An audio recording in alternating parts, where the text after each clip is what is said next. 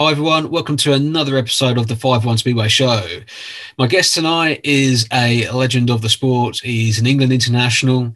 Uh, he has a brother who did slightly well as well, but this guy's the main man tonight. Uh, he has ridden for a host of clubs, starting off with Crewe, Hackney, and finished up at Long Eaton, and having so much fun in between.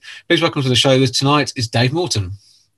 Hello, pleased to meet everyone. Yeah, good, good. It's, uh, it'll be an interesting one tonight. Cause I don't think a lot of people would, uh, would, would know too much about your story. Obviously, you know about uh, your brother Chris and things like that. But uh, tonight will be a very interesting one, I think. I'm sure it will be. Yeah, it will be. But how's your um, 2020 uh, been? Has it all been good? You all been safe and everything? Yeah, but I um, I ended up when we all went on, on lockdown. Um, I was working at Manchester Airport at the time for Swissport. Mm. Um, went on lockdown last March. Um, and then redundancy came along on offer. So mm. I thought, do we really want to be going back? How long it's going to be? So I ended up taking redundancy. So now I'm retired. So easy life now then. I could get some sort of life going because it's um, with all this lockdown thing, it's just everything's on hold really. So it's yeah. just um, the way it goes. Yeah, yeah, and, ho- and hopefully, you know, with all these new vaccines and all this news and everything, we can somewhat get some sort of normality back in a few months' time. Really, And never know. By the summertime, could be back to some sort of normality. Well, I would hope so. Really, it's just been dragging on, and um, once we get we're on the other side of winter now, so hopefully it'll um, start picking up. And that the nights are getting lighter, so that always helps, doesn't it? Oh yeah, hundred percent. Everyone's mood then starts lifting and whatnot, so it's all good. It's all going to be good. It'll be fine. I'm positive. Probably. Yeah, that's it. But um, tonight we're here to talk about uh, your long and illustrious career. Um, obviously, the first question would be, how did you get sort of roped into turning sideways? Then, really. Uh, it all started with uh, when we were, we were, kids, really. Um, mm. My father was a motorcyclist, but never competitively. But um, we always used to ride bikes around Partington. Um, and then as we got into looking at bikes and that, um, went to Peter Collins' dad's farm. Um, and then used to ride old bikes, and then my dad converted a Lambretta scooter for me, mm. 150 Lambretta. Uh, did that, and then um, used to ride at the farm with Peter. He had a, he had a chopped up bike, so I went for them. We used to go to Speedway every Saturday to watch when Peter Craven, Dick Fisher, Cyril Maidment, those sort of riders were around. Mm. Um, so we'd always wanted to do Speedway, but um, obviously I served my time at Shell Chemicals. Um, so I got an apprenticeship behind me. Peter had left before then. Um, he left, I think he did about 12 months at work and then he left mm. uh, went to Rochdale and Belle Vue. And I served my time and then um, doing grass tracks in the meantime. Okay. Um, got my first bike when I was 17. Um, started doing grass tracks and then um, obviously looking to go into Speedway eventually. But, um, started on the grass track. That's where we started really in the first place. Yeah, and of course, a, a lot of um, riders from that sort of time were on the grass as well as doing sort of speedway, serving their sort of apprenticeship really on, on the grass and things like that. Um, I, I, looked over the, the grass track sort of history books, and it did say that you managed to make a, a European final, and um, you managed to win. I think it was the the British Pairs Championship. You managed to win on the grass as well. Yeah, that was me and uh, me and our Chris. Uh, oh, right. Um, that was down at down Midlands, I think it was somewhere. I can't quite remember where, but mm. And I went to defend it the following year, and um, we got beaten by uh, PC and Steve Hartley, who was one of the top. Steve was.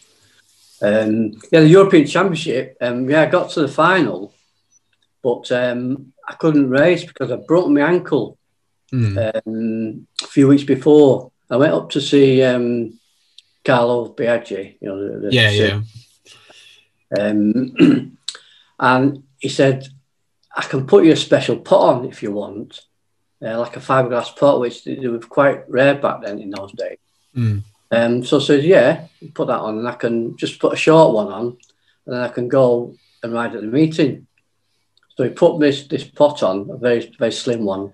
I painted it black so it didn't stand out. I went to the meeting, and um, some people saw it and started complaining. So the doctors came over and spoke to me and said, "No, you can't ride with that."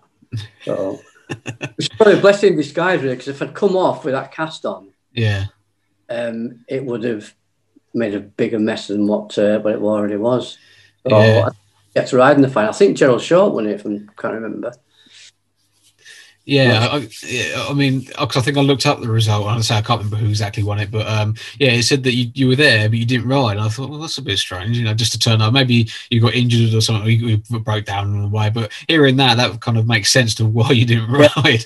but because I didn't say to him I'd broken my ankle, um, but obviously I tried to get it done. And it'd been it'd been about three weeks after that I broke after I broke it when I went to there, but obviously it was still not healed enough to to, to actually race. So mm. it stopped me racing. I would have raced because you, you want to race, don't you? Oh yeah, yeah. Especially get on the back. Yeah, especially also with it being a, a, European final as well, big meeting, you know, and things like that. Yeah. You know, you, you it, it wanted to um, want to race in it because uh, obviously, yes, European final, mm-hmm. but no, they wouldn't let me. So, the medical staff. they don't understand. it. They don't understand. No, exactly, exactly. You know, but, uh, yeah, just, just just let the guy race, man. Let him race. it's my neck on the line after these Genesis. Yeah. I said no. Oh well. So well, was that didn't race. Yeah, that's one of those things. But um, yes, that, that was it. Yeah, but obviously, you know, after that, then obviously, um, you know, you must have had some fun times in the old grass track and a lot of a lot of memories you must have from the, doing that. Yeah, well, so we started going to watching the grass track because I remember seeing Chris Pusey for the first time, mm. um, and Johnny Cox from around Cheshire area because he was sponsored by Jim Rawlinson, PC sponsor. Um, and yeah, it was it was great. Just wanted to get racing ourselves. So I got my first bike, went racing. Used to because you could race a grass track every weekend back in those days around Cheshire. Yeah, Bar Nonclue, who I was a member of. Um, the Midlands, up in um, Prestatyn around that area, all over the place. So it was, uh, yeah, it was good, good experience for racing, especially when you come off the grass and then go on a speedway track. It's so smooth compared. Yeah. You grass tracks can be really bumpy. Yeah. Um, and hard to hang on to with a big 22 inch back wheel. Mm. Then you go have first time you ever go speedway, you think, oh god, this is smooth. It's just a nice and smooth ride. Yeah. it was, uh, yeah, grass track is good. A lot of the lads have, have come from the grass track, PC, say Pusey, mm. Arcris, a lot of them have come from the grass tracking.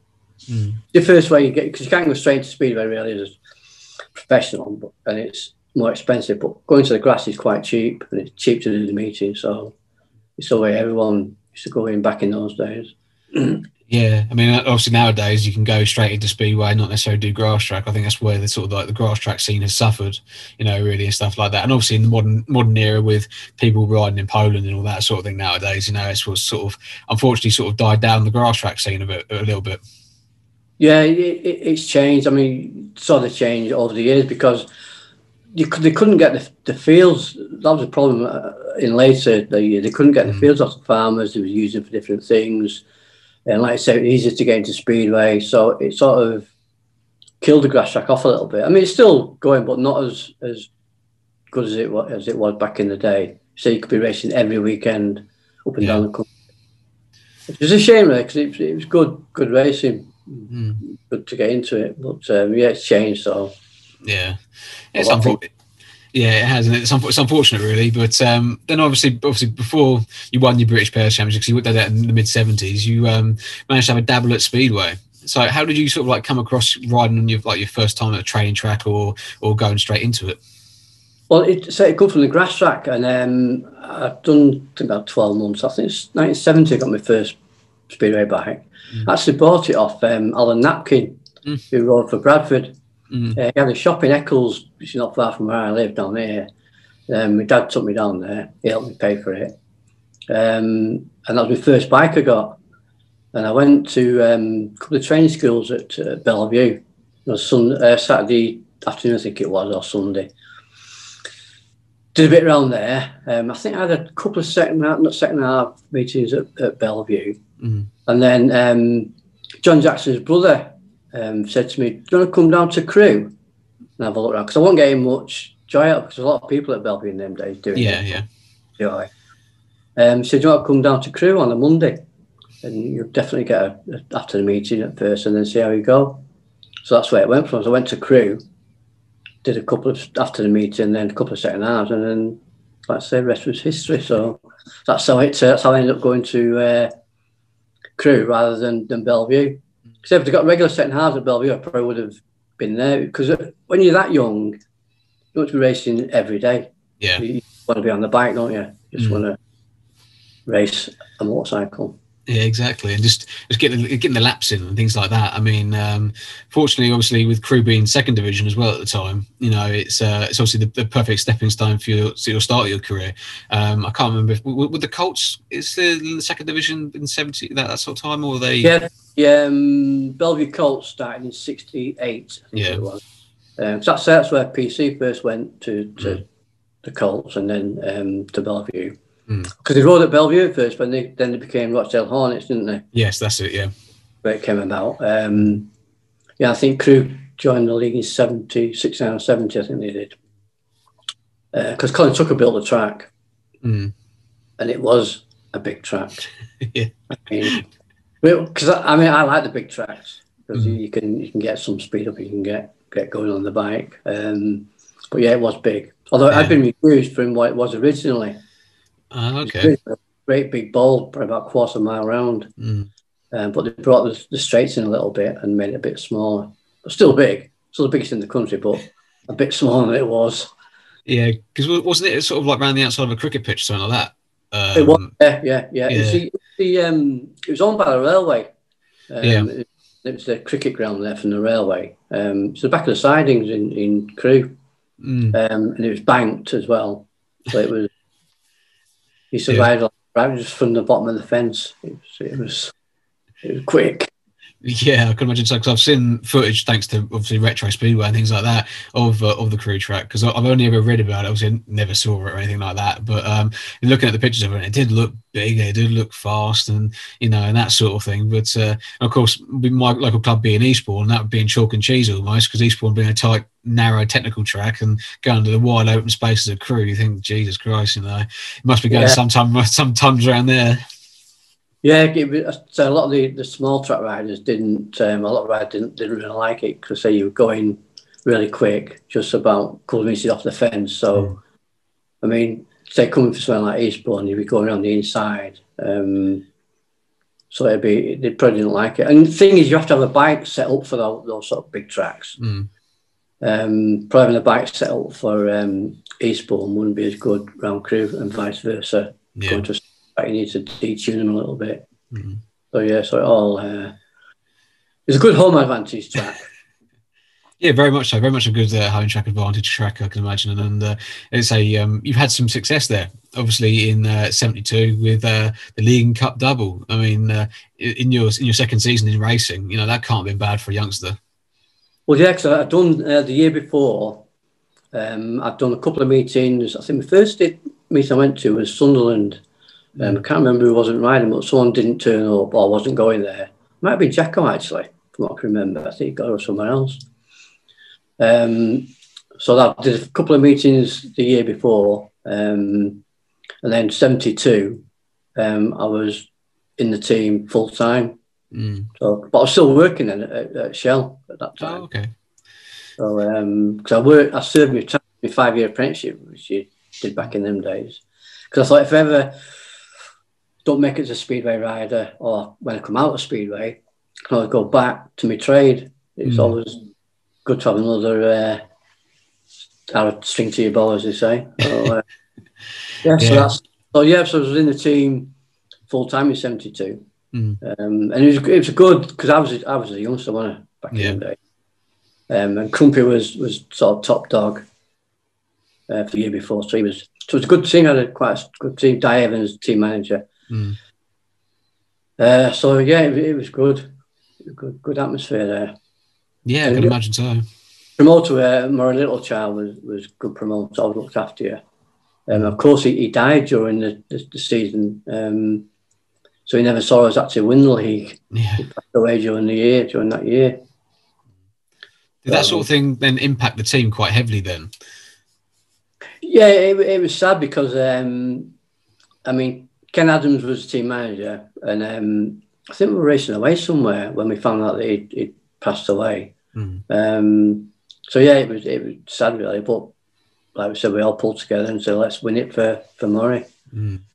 It was yeah, it was good. So there's a good good team spirit. Yeah. So obviously, you need for for championship team. You find well, more championship teams. They, they're good. They all look after each other, don't they? Yeah, hundred percent. Yeah, I mean, in case of you need um, that that gelling sort of thing, you know, and uh, I can imagine that with the strength that you have from top to bottom. I mean, obviously, Crumpy spearheading the way. I mean, that must have been um, interesting to have him in your team. Yeah, because everywhere he went with Crumpy, you think, well, he's going to get twelve tonight, or which, which he did.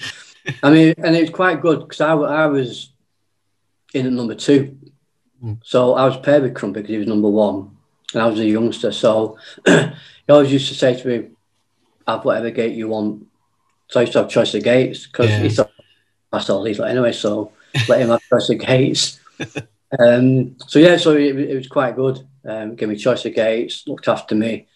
Um, you pick up tips from the older riders, so they tell you what to do. So it was, it was good. So I was a youngster in the team, so uh, it was good to be uh, looked after by other riders, telling you what to do and little tips here and there. Yeah, because obviously that, that sort of thing goes a long, long, long way, you know, for for a youngster and things like that, just to be pointed in the right direction, you know. Well, and, does, uh, um, going to tracks that I'd, lot I've never been to before, so they mm. tell you what gearings to do, your jets, so you because you're going there for the first time, you don't know what, you, what to do. Yeah.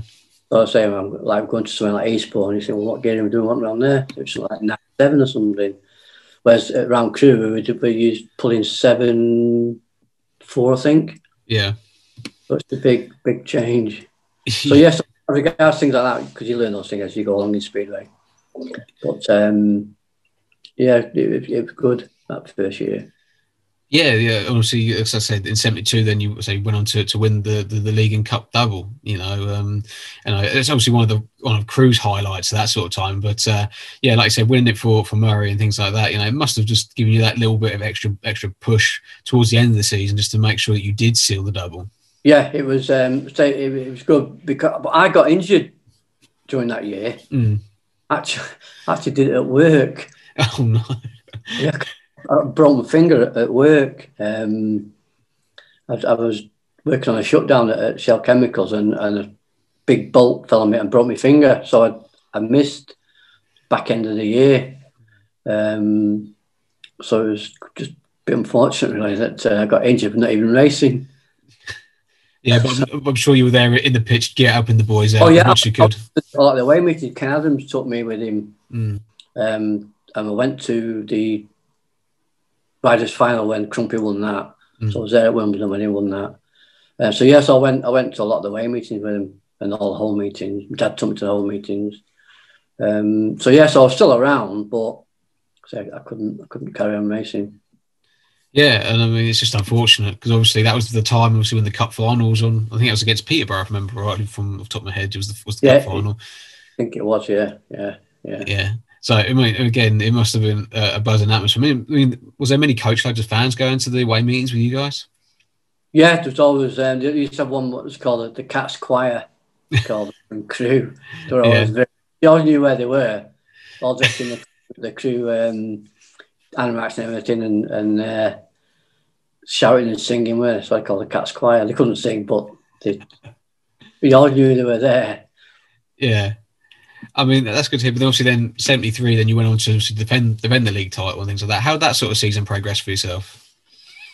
What the, the following year, seventy three? Yeah, seventy three. Yeah. Yeah, well, it, it, changed because obviously Murray had, died. Because um, they were part of Allied presentations back in then them days, mm. um, which Kingsley and Len Silver um, and Reg Fearman, I think it was as well. A couple of others, I'm not sure. Um, so yes, I was still in '73, but it changed. Crumpy had gone. Yeah. And I think died retired from what I can remember. I'm not sure. And some of the I think Keith White came in, the Fields rider came in, and Jeff Ambrose came, I think. Mm. But Jeff Ambrose back. Um, Jacko was still there. He was obviously number one back then in them days. Um, so, but it changed. It was yeah, we defended our title, but we knew the team was nowhere near as strong as it had been the year before. Yeah. Uh, it's just like one, 72 is one of those years where everything just gelled, and which you need for winning championships. Everything gelled, riders got on, and things just falling out in place. Um, so I think we were quite close with Boston in 72 and won the league. Mm. Um, I think touch and go whether we won it or they won it. I think they lost their meeting. They should have won. Yeah, winning, and a uh, knockout cup as well. So yeah, it was it was good. But 73, yeah, it was a bit different. Um, I was doing a few meetings at Hackney as well. I think Len Silver came in at that time. Mm. Um, so doing a couple of meetings at Hackney. Um, but yeah, 73 was was yeah, it was okay, but um, it, we never were going to stand a chance to win the league like we've done the year before. Yeah, because obviously, if it, when once losing someone like Crumpy and not really being able to sort of replace him, I can imagine it was like an eleven point ride or probably something Oh. like that, you know, easily and things like that. Yeah, he was top of the league in the average of 11.5 or something like that. He hardly dropped a point. He knew if he against somebody Crumpy, he was going to nearly always beat their number one, Mm. which which puts a boost on you. Um, so you tend to get heat advantage in the first race, so that, that picks everyone up. So, um, yeah, so once he'd gone, trying to replace 11 point man, it's very difficult. You, you, you're losing two, three points straight away, aren't you? Yeah, exactly. Yeah. Jeff Ambrose who'd come back out of retirement, so he was only like seven point man. So Mm. it, it was always going to be difficult. Yeah. So I was on the back foot. Mm. But obviously, then, like you said, you managed to get a few spins out with Hackney. I think also you had one meeting with Reading as well in, in the Brit- in the British League and things like that. Yeah, I did. I, I saw that in uh, looking at some of, of uh, history, and I, to be honest, don't really remember riding in a meeting for. Because it said Reading, I don't, don't remember doing a lot of meetings for Reading. Uh, but obviously, it's, it's there in black and white, so I must have done. Yeah, it must have done. Yeah, I think I think the I think the average was was zero. I don't think you scored any points, but you know that's probably why you don't really remember it. Well, forget that one. yeah, Yeah, yeah. Yeah. But obviously, let's say that at that time you you started to sort of like double up a little bit with sort of like Hackney and things like that. So how did that sort of move come about? Then was it because of the Len Silver going in that he was looking for riders basically to come in? Yeah, yeah, that was it. Came to because um, say it was to do with with Murray was part of um, Allied presentations. There was a group of five of them had a few track between them. Um, and he came up running Hackney after um, because uh, Alan Littlechild was running King's Lynn, so he couldn't come up. So so Len came up doing doing that. Um, so yeah, so he said, "Do you want a couple of second halves at, at, at Hackney?" Mm. Well, you're looking to race anytime you can. So I said, yeah, yeah, yeah, because um, I wasn't getting offers from other places. So I ended up going down Hackney doing some second half down there. Mm. Um, so yes, that's how I ended up going there. Um, and I quite like the track actually. It was it was suited my style because it was quite a long straight but a bit tighter corners. But you could ride it mid track to, to outside. I always had a bit of dirt on it, so Yeah, tend to suit suit my. Although it was a bit of a bit of a way to travel, um, I would have preferred a track, a northern track, really. But when so when you're that age and you're looking for racing, you want to you'll race anywhere. yeah, you would. You'll just go and race anywhere. Yeah, load, load, load the bike on the back of a trailer or back of a car, as it would have been sort of in back there, and then just travel down to down to London and ride down there. Well, yeah, yeah, because say back in those days, I mean, the traffic was nothing like it is now. No. I mean, I, when I used to go to Hackney when I was there full time, I'd leave my house at about half past three. Mm. I'd be there at six o'clock. You couldn't do it now. Got no chance. Oh, So no. even about 10 years later, talking to Les Collins, he says, Oh, you have to leave at 12 o'clock to get to Hackney. Because that's just the way. Well, they come back at night, Mm. they've only me on the motorway. You come back at the at night now on the motorway, especially on the M6 around Birmingham, around that area. Mm. Half past three in the morning. It's horrendous for traffic, isn't it? Yeah, it is. It is. Tell me about it. I, I, I spent I spent enough time not enough time on the motorways, and especially around my way riding when I did the it's the M25 for me, Oh, you know, and things like that. If I go via sort of Lakeside, I got caught on the, to- the tolls there. If I went to via Heathrow, I got caught by the Heathrow traffic. Like I was screwed either way. But so back in those days, I mean, I was coming back up a scene, it was only me on the motorway. Mm. It was just, it was just way it, way it was back in then. So going over Hackney wasn't too bad. It was say three hours, Mm. Two and a half, three hours, depending um, bits of traffic about. It, it was worse. It was worse when it got to the Watford Gap at the end of the because it used to be North Circular Road back in them days. It finished a- around the end there of just Mm. past Watford Gap, wasn't it? Just when North Circular started, Yeah. motor race, they go on the North Circular, and it took a bit longer. Mm. But um, yeah, it was it, it was it was good. So do you remember much of like your sort of like first second half down there? Then was it a bit of an eye opener to be riding in London and you know riding at this this new brand new track to yourself? Yeah, it was. It was. I say, and and the, obviously British League in them days, wasn't it? Um, Yeah. So you, top riders like Bengt Jansson, those sort of heroes you look up to, Yeah. and then you, you're racing against these people. Well, not in the. I was racing second second halves, but then um, it was good. It, the track suited me because you could ride it high on the fence. Um, had a couple of good meetings there, so he kept inviting me back. Um, so yes, it, it- yeah, it was good. It was good. I did a couple of meetings for them, a couple of standing meetings, so it was it was good. I enjoyed it. And the riders were great down there. Mm. Um, did did it benefit you ride with riding at Crewe as well at the same time then? Yeah, the, the, it's like anything. The more you practice, the better you get or something, isn't it? Yeah, um, so true. race, you want to race as much as you can. Um, so doing a bit of grass tracking, um, yeah, and and doing doubling up. Mm. It was good because you get the experience of racing against the the top lads, and then Yeah. going back. So it makes it a little bit easier. So yeah, yeah, it's, it's good. So the more practice you get anything, you just improve, aren't you? Yeah, oh yeah, hundred percent. And Yeah, was good. I enjoyed it.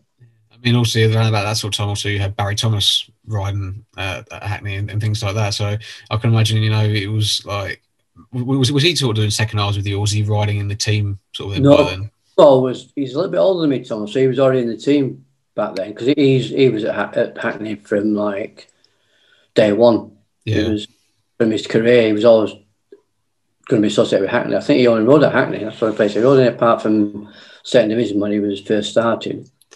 yeah, Um, but I think Hackney was the only club he rode for. So yes, he was in the team then back then. Yeah, Mhm. I said Bengt Jansson, um, Dag Lovaas, mm. Plecky was down there then. So yeah, so it was good. Yeah. I mean, obviously, again, you know, all, all good riders at that sort of time. Like I said, British League is the next level up for you at that, that that sort of time and everything. Do you think that that was you? You were sort of like ready then at that sort of time to sort of take take the jump up? Yeah, 73, yeah, 74, 73, 74. I was, I was getting ready. I wanted to, I could have stayed in second division, I suppose, but, um, and Crewe, if Crewe had stayed and gone up Yeah, to the British League, I, probably, I would have stayed at Crewe, but obviously things were changing. Um, it looked like it was going to close. And Len wanted me down at, at Hackney. Mm. So 74, I ended up going to, to Hackney, um, sort of full time. Mm. Uh, we, we, I say it was good, I enjoyed it. But, um, yeah, 74 when I first went there. I think I did a couple of meetings because I remember the first maximum I got and I beat um, Ole Olsen twice. oh, From the back. so it was, uh, it, was good, yeah. Yeah, I mean, taking the scalps of Ollie or Ivan or even Michanek maybe that sort of time would have been like a huge item to yourself, sort of like head down and away you went, sort of thing. Yeah, yeah, just just just go for it because Ollie was world champion thing at that time, between Mm. 74, 75, he was world champion then. So um, yeah, to, to, to beat him twice was was was good. Yeah, and obviously, like I say, a huge confidence boost then and things like that, and obviously then things would sn- also snowballed from there. It was was that sort of around the sort of time then the, the uh, England management they were sort of like looking at yourself and probably a few Yeah. other kids coming through the, through the squad. Yeah, be 74, 75. I think they had a tour of, of Sweden. Mm. Um, I think Len was team manager at that time, so I ended up getting picked for that. I went to Sweden for three or four meetings. Mm. Um, that'd be 74, 75 ish. Um, which is again is good experience to, to be racing those sort of meetings. Yeah, yeah, I can imagine. Yeah, so But- I enjoyed it. Yeah, and also then I I don't think it wasn't too far because didn't you do a, a tour or two of Australia as well and things like that? Well, yeah, 74. Um, 74, I did the, um, went to New Zealand Mm. and that was that was that was arranged through through Len, you see, and, and Jack Millen. Mm. Uh, 74. I was still at work at the time, Mm. just come out of my apprenticeship. And uh, Len said to me, "Do you want to go to New Zealand for the for the winter?" Which would be like November mm. to March, or April, uh, February or March. Um, I said, "Yeah." So I went into work, and after them said, um, "I want to go away for four months. Can I have four months sort of off work?" Like imagine what they said. But yeah. it took me an instant because I just I'd served my time then, so I was on the books as a, as a full time fitter. Mm. Um, so it took me enough. He said, "Well, you can't really, so you have to choose career." Okay. I working at Shell Chemicals for the next twenty five years, or racing speedway. Tough decision. Tough decision. so I said, "Right, I'm leaving." They were sort of shocked because working at Shell Chemicals back in them days was was a top, well paid job. Mm. But you, you, think to yourself, I'm a young, a young guy here. Got a chance to go to New Zealand for four months, racing speedway. What am I going to choose? If yeah. I don't make it as a, a rider, I can always come back. To, I can serve my time. I can always come back and get a job because jobs were good in those days. Could get jobs anywhere. Mm. I can always come back and get, get a job. And with PC racing full time, I thought he's doing it. I thought if I turn it down now and just stay and don't go to New Zealand, I could end up regretting it for the rest of my life. So mm. I thought, well, I'm going to go. So I said, well, I'm leaving. They were shocked. But then that winter, um, and luckily, because Leonard fixed me up with the promoter Auckland through yeah. Jack Millen and that. At the time, my dad worked for British Airways. So I sent my bikes over on the, on the, the ferry, on the sea. Mm. Um, and my dad worked for British Airways at the time. So I ended up getting a flight to New Zealand return for ten pound because because he, he got staff discount. Mm. Um, so I ended up getting uh, for uh, ten pound. It was uh, quite good, quite good good. I mean, flying to there for ten pounds. I know obviously it's different money compared to what it is now, but it, you know it's still. It still well, that, sounds equivalent now probably fifty quid something like that back in yeah. the day. So, and that and that was return. But I came back because um, you're on what they call standby. Mm. So the flight's full, you don't get on it. Mm. And um, when I was coming back from, got to I think it was Sydney, and I had to get off the plane then because it was full the next flight that was available was a VC10 direct to London. Um, that was there was four seats on it, I think. There was about ten of us in this room who'd got these standby tickets. And it goes on on senior seniority of the person that's worked for British Airways. Mm. And that was an engineer. There's two pilots who've got two seats. Someone else got a seat, and then the left, and there was some uh, hostesses there and other people. And I looked at all the things, and, and my dad was an engineer, so he had priority over the hostesses. They couldn't believe it. I was on it. We hostess, but his father is an engineer, and he's above what you are. He's only one below the pilot. So I got on the flight all the, in first class. Oh, very nice. All the way back to London on the VC10. so he had three drinks, the menu, everything. First class, all left first class. So it's great all that for, for ten pound plus the, the, the time in New Zealand. Yeah, um, great. Yeah, well, but it was great. Living living the high life, you know. well, yeah, yeah. Certainly had a great time in New Zealand. Won the New Zealand Championship. Mm. Um, so yeah, it was it was good good times then. Mm. So yeah, that'd be 74, 75 season. Yeah. Yeah. So, what, what's your memories of doing that 75, obviously New Zealand Championship? Was you riding against sort of like um, Ivan and people like that then?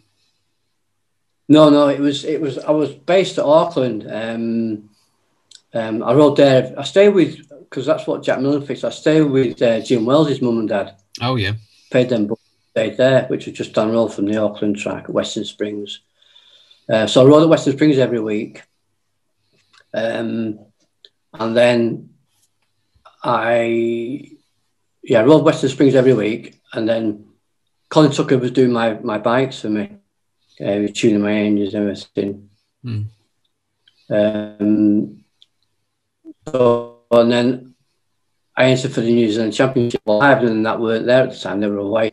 Um, so John Davis was in it, and all the lads that were from England were in it. Mm. Um, but yeah, it, it, it, was good. I enjoyed it. We did a mini tour in New Zealand as well of the English lads who were around that time. John Davis and I think Mike Hiftel and uh, Craig Pendlebury. Mm. Um, I think Colin Tucker came on the tour as well. He was even English. He's on the British team.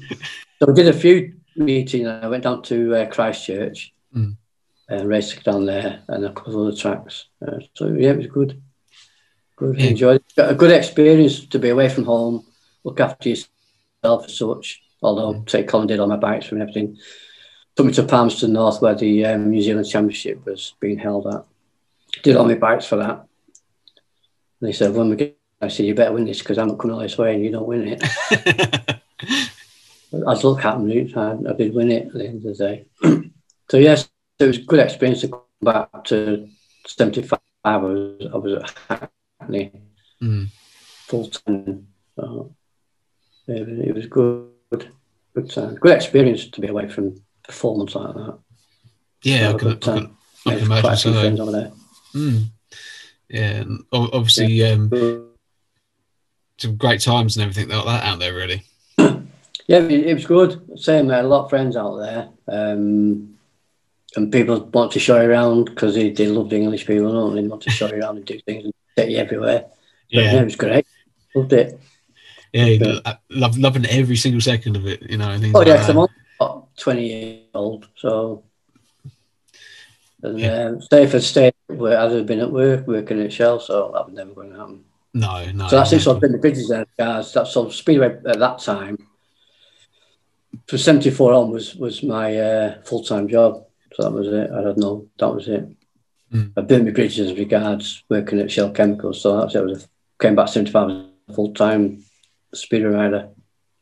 Yeah. So- and obviously then it, everything sort of rolled from there. I've I've got a bit of um, Hackney footage, which I, I I ended up sort of sorting myself out with. Um, uh, I think it was last night and everything, and uh, Oh, yeah.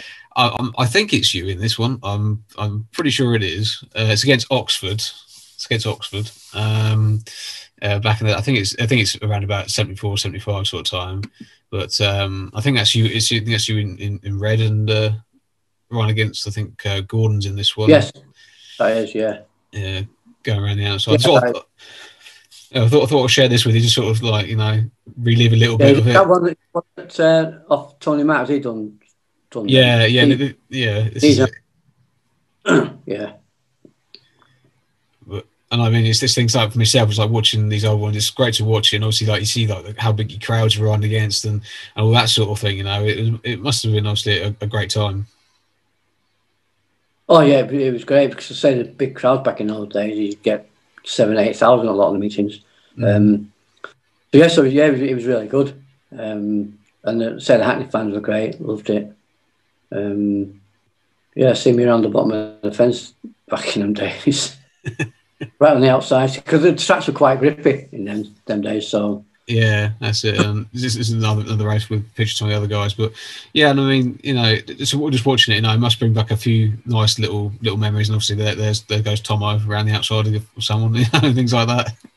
yeah, Tom, was- me and Tom around, around the bottom of the boards. Yeah, Yeah, it, it, it was great times. Yeah, so you can tell Tom was down all over. yeah, yeah, exactly, exactly. But, uh, Quite tall, yeah, Quite- He has those. You can always tell the tall riders they have, they have that sort of leg hanging out. Don't they? Mike Brobanks was the same. yeah, He, he was at Hackney when I was I was at Hackney. Mike Brobanks. yeah. Um, But um, but yeah, I just thought I'd share that because I, I found it the other night. I thought, oh, I better sh- try and share this with him. You know, he might uh, might might enjoy watching a little bit of it back. You know, and things like that. Because you, you know, see a lot of the old spirit. I mean, it's all sort of history to you. I mean, how big it was back in, in the seventies. The, the English riders, especially, and, and if you wanted to be a top speeder rider, you had to come to the UK. Mm. You- that was a place to learn your trade. All the top riders came to, to England, and say the England teams, they could have put three or four teams together to, and could have won. So there's that many that much talent about back in those days Yeah, which is uh, makes it a bit harder.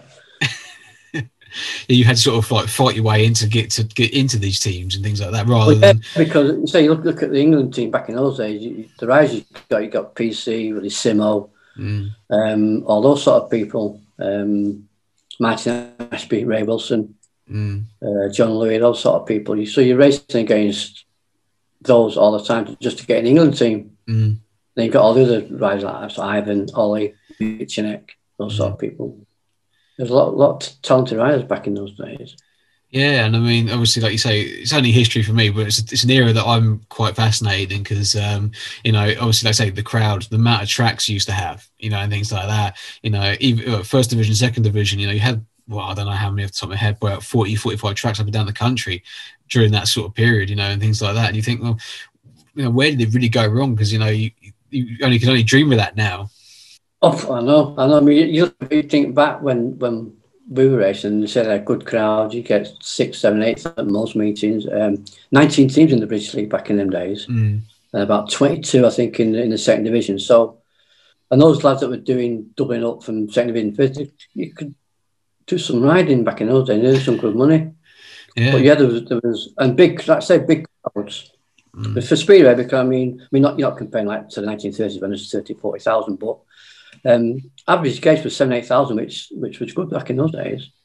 Um, so yes, it was, it was really good. I think it, just lucky that um, I was around in that that era, the way it, it just fell.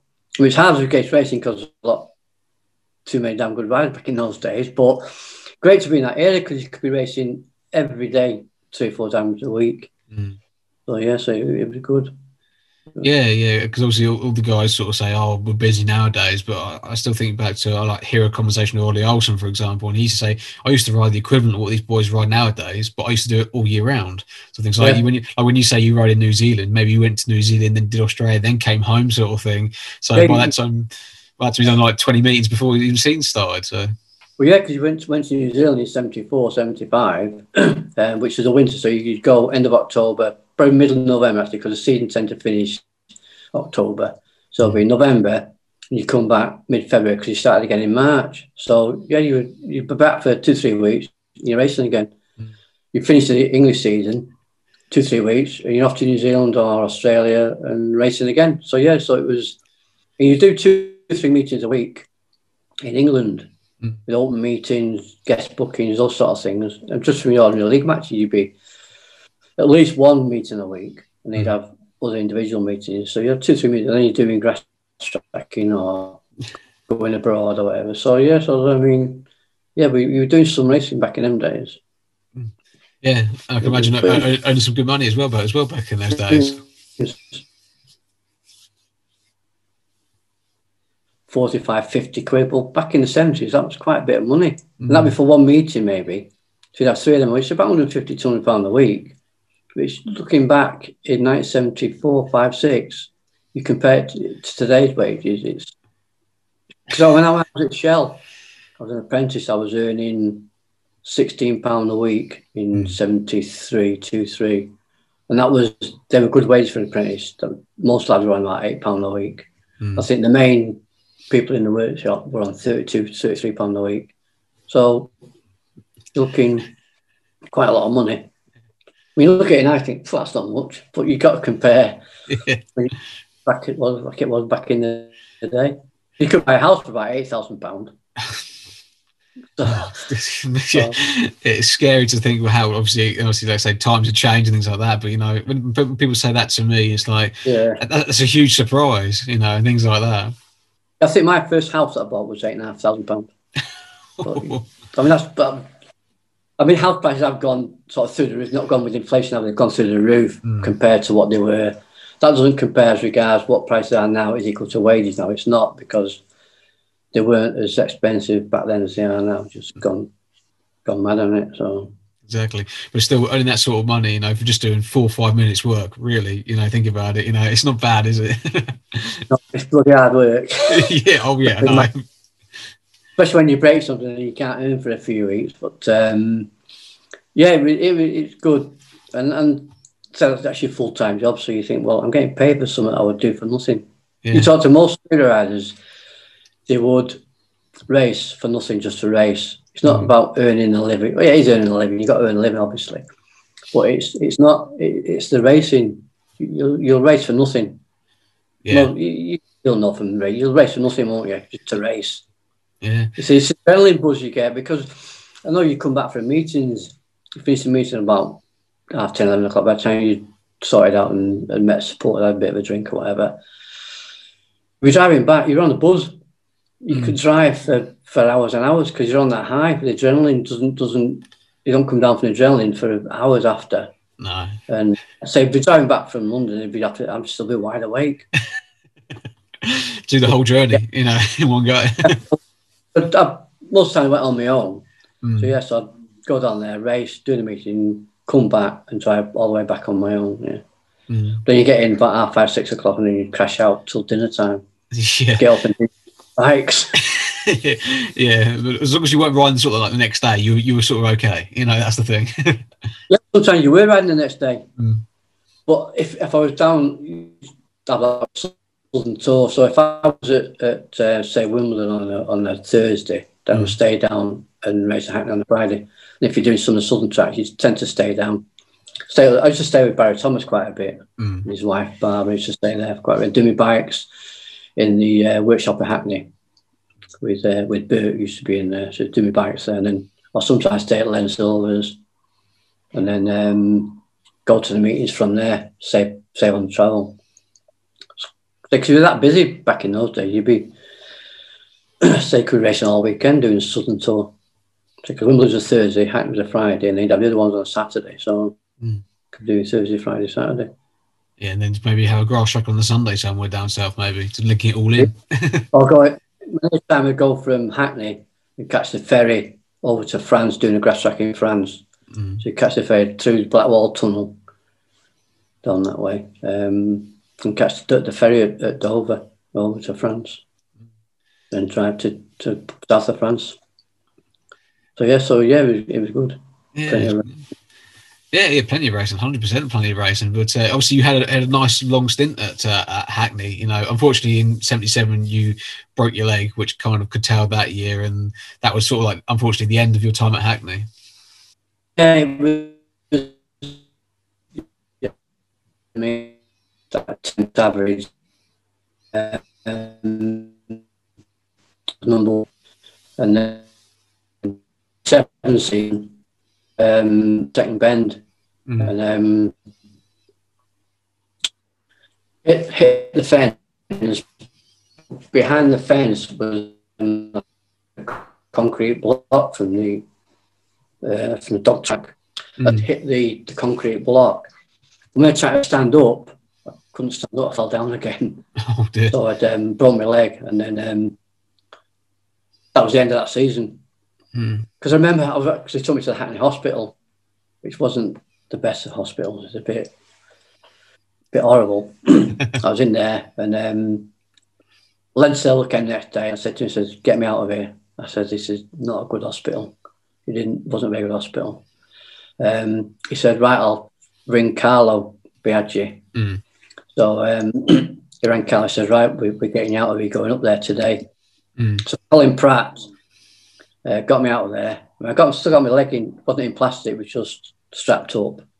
Um, so I'm in the back of Colin's car, stretched across the back seat, uh, my leg up, had some uh, Distalgesics, painkillers, mm. which can't get them anymore, I don't think. Um, and one of those um, bottles that you have in the hospital for, for weaning into because mm. I couldn't get out of the car or anything. But all the way from Hackney, all the way up to Edinburgh, to Galashiels, to, to Carlo's uh, hospital at Galashiels to um, have my leg done. I had, it, had it plated. So I drove all the way from London to Hackney without stopping so stop for a, a, wee or anything. I had to wee in this bottle on the way up there, on the line across the back seat. Mm. Horrendous journey. But that was Colin Pratt so that was that was good. Yeah, I, can imagine. I can imagine Colin got there pretty quickly though. oh yeah, yeah, yeah, yeah. He didn't hang about, did he? um, but yes, that was the end of the '77 season. So I was laid up for the whole season. I had to have it plated because mm. um, the it was quite a bad break because the bone had, had, snapped and gone into the muscle. He got stuck okay. in the muscle, and he, he tried to put weights on it to pull it out, mm. But um, it didn't work. He said we're gonna have to plate it, so I got it plated, and that, that was that was it. That was the end of the season. Was a femur, so it's quite a big bone. Yeah, it's never going to heal in six weeks. So mm. that was that was end of seventy-seven season. Mm. Yeah, and then so obviously after that, that, yeah, I did. I didn't. I didn't want to go back to Hackney. Mm. Um, I said I had a crash there. Um, it wasn't wasn't great. So nothing to do it. It was just a track. It, it didn't. Uh, it was quite a dangerous track. It was. It was long straights, tight corners, mm. um, uh, mesh fence. So it, it wasn't wasn't the greatest. I wanted a, a track near home because I get for traveling every week by then down to London. About three or four years. So I wanted to move somewhere near home. But I was number one at Hackney, wasn't I? Yeah. So what does Len want? He wants a 10 and a point man in replacement. Well, who's gonna who's gonna leave? Because I wanted to go to somewhere like Halifax, Sheffield, mm. anywhere up this end of the country. Really, Sheffield would have been my first choice. Um, but there's no way Doug Wyer-Redge wasn't going to come down to Sheffield because he wanted to swap. Mm. So otherwise, I was I was going to be at Hackney for another year because they had control of your contracts back in those days. Yeah, a bit different than it is now. They can't hold your contract like that. Um, so the only person that was looking for a move was Finn Thomsen from Wolverhampton. Well, it wasn't my first choice track Wolverhampton, but uh, Dave Parry was doing the track, mm. and um, he did quite a good track. He had, used to put quite a bit of dirt on it, so and it was either that or stay at Hackney. So I thought, well, it's less travelling to Wolverhampton so in '78 season, I ended up coming to doing the swap with Thomsen. He went down to Hackney, and I came up to uh, Wolverhampton, mm. which um, I say. I mean, it, I enjoyed the first season there because Dave was doing the track with team and it was quite good. Um, so I quite enjoyed it, and not as far to travel. And it's getting over the, the injury because I've been training all the winter to get myself back up to some sort of fitness. But having missed a year, it's always difficult coming back because you you miss out on things, don't you? Development yeah. of things, and you have to catch up with everything. Mm. So um, yeah, so it was uh, that was it. Seventy eight. I was at I was at Wolverhampton. Mm. Yeah, and obviously then obviously so, that was a that was a nice switch for yourself, both personally and probably racing wise. Just change of venue, change of surroundings, you know, and things like that. So you must have had a good sort of steady season coming back from your injury. Yeah, I think it was, it was good. I think I got an eight point something average back at, um, at Wolverhampton. I think mm. Hans ended up at number one. I think I was number two. Um, again, a good, good team. Uh, Jimmy Mack. Uh, Hazard was coming in before starting to come in. Um, enjoyed it. So, I was team manager, I think he fell out with um, uh, Wolverhampton. Mm. And then um, Brian was, uh, was quite good. So he was doing a few um, long track meetings as well because Steve Hartley at that time had broken his leg. Um, so doing some long track meetings uh, through PC because he was doing them with Steve, but then Steve couldn't do them. So I ended up doing some long track meetings in Germany, which was quite good.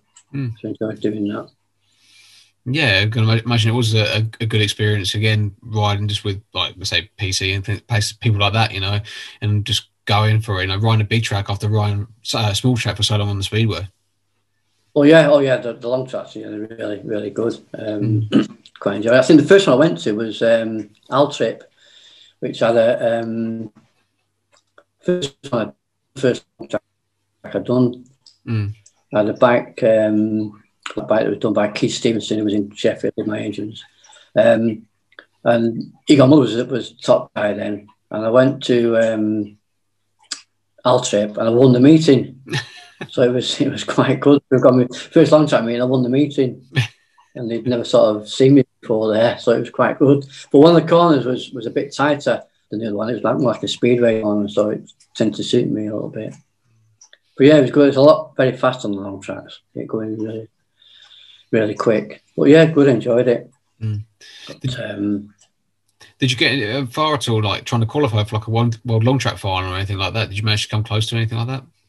Well, that that was a year because you had to be nominated back in those days Oh, by the um, Okay. FIM and what have you. Yeah, it was. It was, and that's when I ended up doing the um, European grass track instead because I couldn't do the um, long track and get Mm. nominated for it. So I didn't end up doing a long track um, world championship. So I ended up doing the European grass track one. Okay. Um, yeah, I think that was in '78. I think it was when we did our first trip to um, the Middle East Oh yeah. with um, Reg Fearman and Terry Chandler organised it from Poole. Mm. That, that, was an experience doing going there. And again, that was in the winter Mm. after season had finished. It was only for three weeks, but um, that because the first time I went was just to Cairo. Mm. Um, did three meetings in Cairo, I think, um, and that was uh, was certainly different. Yeah, I can imagine it was a completely different way of life and everything, and uh, and, and a complete eye opener. Oh yeah, yeah. So we did that, the, the meeting we did in Cairo. The first meeting we did, um, about thirty thousand people there. Mhm. The stadium was full, mainly men, not Mhm. many women, mainly men. But we didn't realise they'd never seen Speedway before, really. It was an old running track we were racing on, and um, they started throwing things onto the track. throwing things, and we thought they were sort of not happy with us or everything. That was their way of showing how fantastic it was watching it. The next day, the whole place on the inside was ringed with riot police, with, with shields, batons, and everything. They'd been warned not to go on the track, and they didn't. Must admit, they, well, they did Mm. as they told, didn't they? yeah. So that was a really, oh, it's been seen on them people like thirty thousand people, uh, Mm. big crowds, and uh, just running on the track and throwing it on the track. Oh my god, what are they doing? but, uh, a bit frantic. And then the bloody said next day, right, watching the stadium the next day, and oh, the riot police everywhere. Like, because just to stop them running on the track. Mm. It's just because those sort of people aren't they very enthusiastic sort of people, and that's what that was their way of showing how happy they were with the with the racing, throwing things on the track and running onto the track after the meeting. So, Uh, so that was that was the first year, and the second year we went, we did um, Kuwait as well, Mm. and um, Kuwait, Abu Dhabi, and Cairo again. Um, Kuwait was was just totally different. So such a rich country. We'd be driving down the um, on the minibus that we took us to the track. We'd be going, and there'd be it's like all desert there mainly. You'd see a Rolls Royce with the bonnet up, dumped at the side of the road, and a Porsche, and a Merc, and a Ferrari Yeah. just got that much money. And we asked them, well, why are these cars just sort of dumped here? So, well, they've had an accident or something, they've just been left.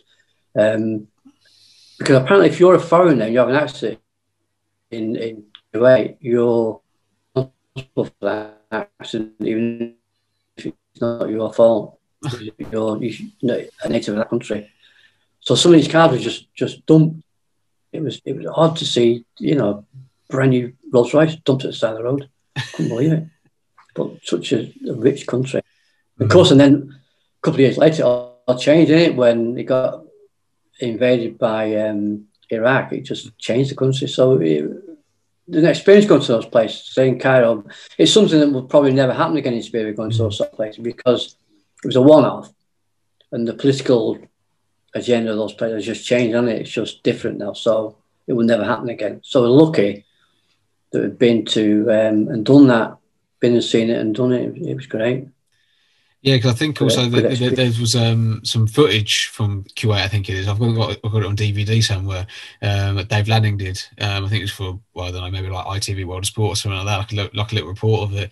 And um, yeah, it just looked like a very flat sort of slick sort of track. You know, because obviously with it being so hot there, you know, I can imagine it was just like a, a, a fun sort of big track to ride. Yeah, they were they were like um, they were old um, like running tracks, athletics tracks. So they're quite big, especially in Cairo.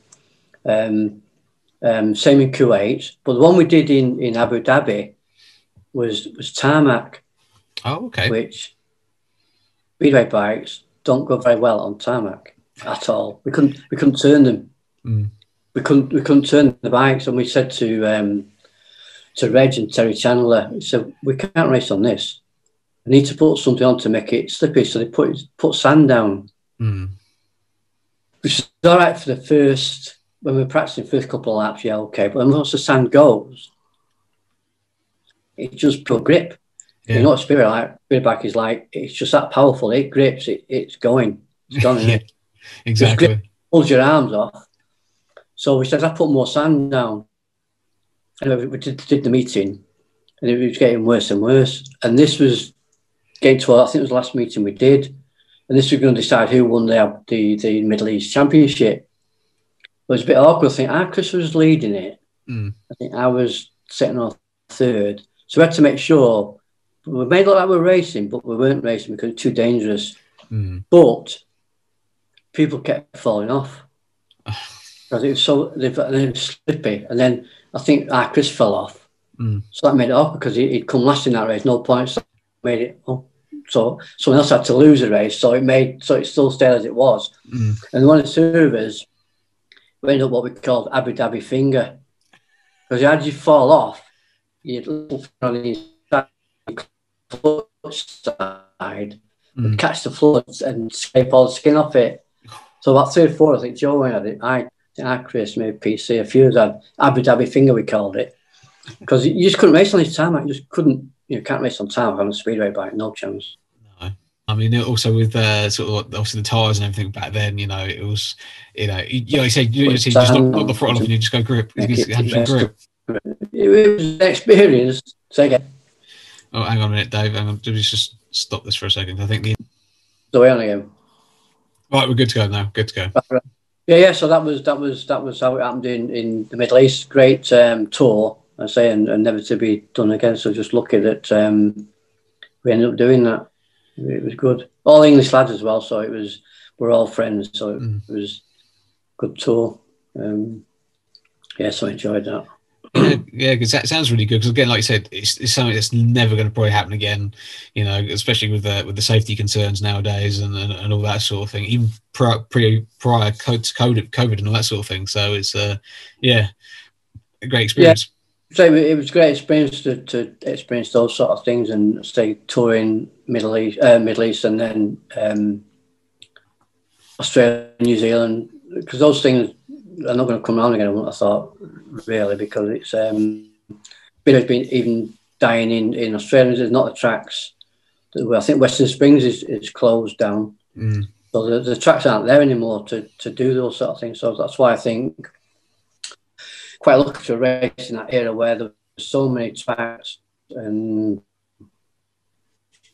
Speedway was very popular. I mean, it was on World of Sport on Saturday afternoon, wasn't it? Back in the likes of Dave Lanning.